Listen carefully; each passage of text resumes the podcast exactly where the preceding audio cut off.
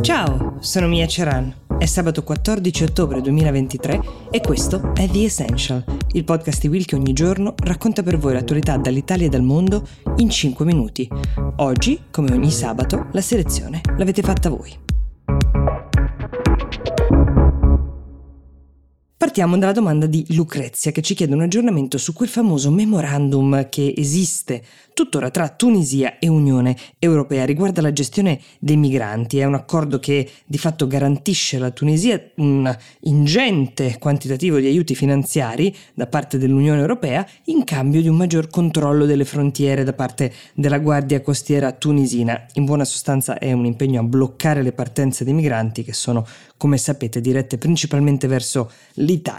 La novità è di quelle davvero inaspettate perché questa settimana il governo tunisino guidato da Kais Sayed ha deciso di restituire alla Commissione europea 60 milioni di euro di aiuti che erano appena stati versati pochi giorni prima. È un fatto che, mm, stando a quello che dice la Commissione, non era mai avvenuto prima. Non è ancora chiaro il motivo che sta dietro a questa decisione del governo tunisino. Potrebbe far parte di una strategia per ottenere più soldi ancora dall'Unione oppure potrebbe essere un tentativo per modificare alcuni dei termini del memorandum. Il rifiuto dei fondi mette in grande difficoltà la tenuta, come potete immaginare, e gli sviluppi futuri di questo memorandum. La Commissione europea ha detto che gli accordi con la Tunisia sono ancora in essere, ma la mossa del governo tunisino non è stata affatto gradita all'interno dell'UE, dove nelle scorse settimane il memorandum era già stato sottoposto a dure critiche e da molti definito inefficace. La Tunisia, questo va specificato, sotto la guida di Kais Sayed sta diventando un paese sempre più autoritario.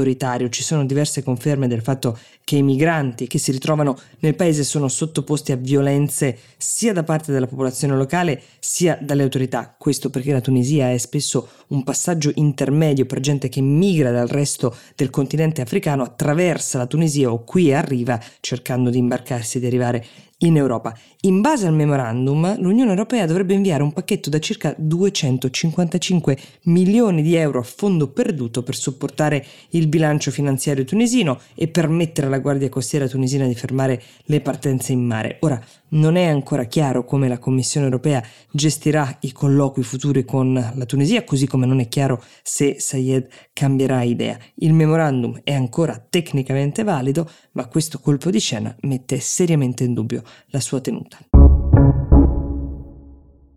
E ora passiamo alla domanda di Carlo che ci chiede di parlare delle colonie israeliane nei territori palestinesi, uno degli elementi chiave del conflitto a cui stiamo assistendo in questi giorni. Lo ringraziamo Carlo per averci dato l'occasione per spiegare bene che cosa siano le colonie. Avrete notato che in questi giorni cerchiamo di mettere insieme anche una sorta di vocabolario di base per capire il conflitto. Le colonie sono delle vere e proprie città, dei villaggi, abitati da cittadini israeliani che si trovano però su un territorio controverso per una serie di motivi. Prima di tutto c'è una ragione storica, cioè la costruzione delle colonie israeliane è iniziata nel 1967 al termine di quella che è conosciuta come la guerra dei sei giorni. È una guerra combattuta tra Israele e una coalizione di paesi arabi che sono l'Egitto, la Siria e la Giordania. Israele questa guerra l'ha vinta e al termine di questa guerra ha occupato il deserto del Sinai, le alture del Golan, la Cisgiordania e la striscia di Gaza.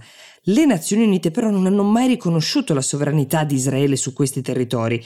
Il governo israeliano però ha incentivato la costruzione di colonie nelle terre occupate. È una pratica che violava e viola tuttora il diritto internazionale.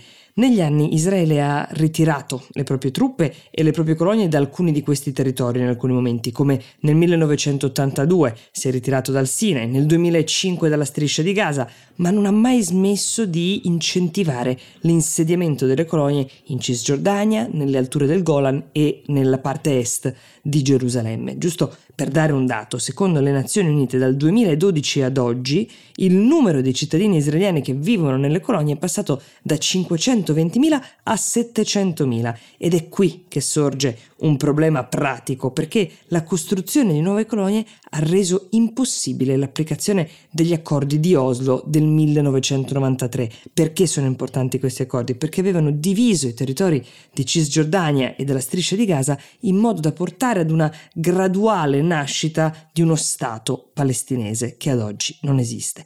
Gli accordi avrebbero dovuto limitare la costruzione delle nuove colonie, ma il governo israeliano, come vi dicevamo, non ha mai interrotto questa attività. Chi sono i coloni? Sono dei cittadini israeliani, um, alcuni di loro sono uh, coloni, uh, diciamo, religiosi nazionalisti, vivono in questi territori della Cisgiordania perché rivendicano il legame religioso tra quelle terre e il popolo ebraico, uh, facendo riferimento alla Bibbia, e poi ci sono invece i coloni economici, li potremmo definire, vivono nelle colonie perché gli alloggi sono spesso economicamente più accessibili, anche perché il governo israeliano ha fornito negli anni una serie di incentivi, di sussidi abitativi per favorire gli insediamenti. In particolare la costruzione di nuove colonie è stata molto incentivata negli ultimi mesi, dopo che a dicembre 2022 è tornato al governo Benjamin Netanyahu, una coalizione, come sapete, di estrema destra e anche profondamente religiosa. Il suo governo da un lato ha aumentato gli incentivi per la costruzione di nuovi insediamenti, dall'altro, con delle dichiarazioni, ha incoraggiato i cittadini israeliani a colonizzare nuovi territori in Cisgiordania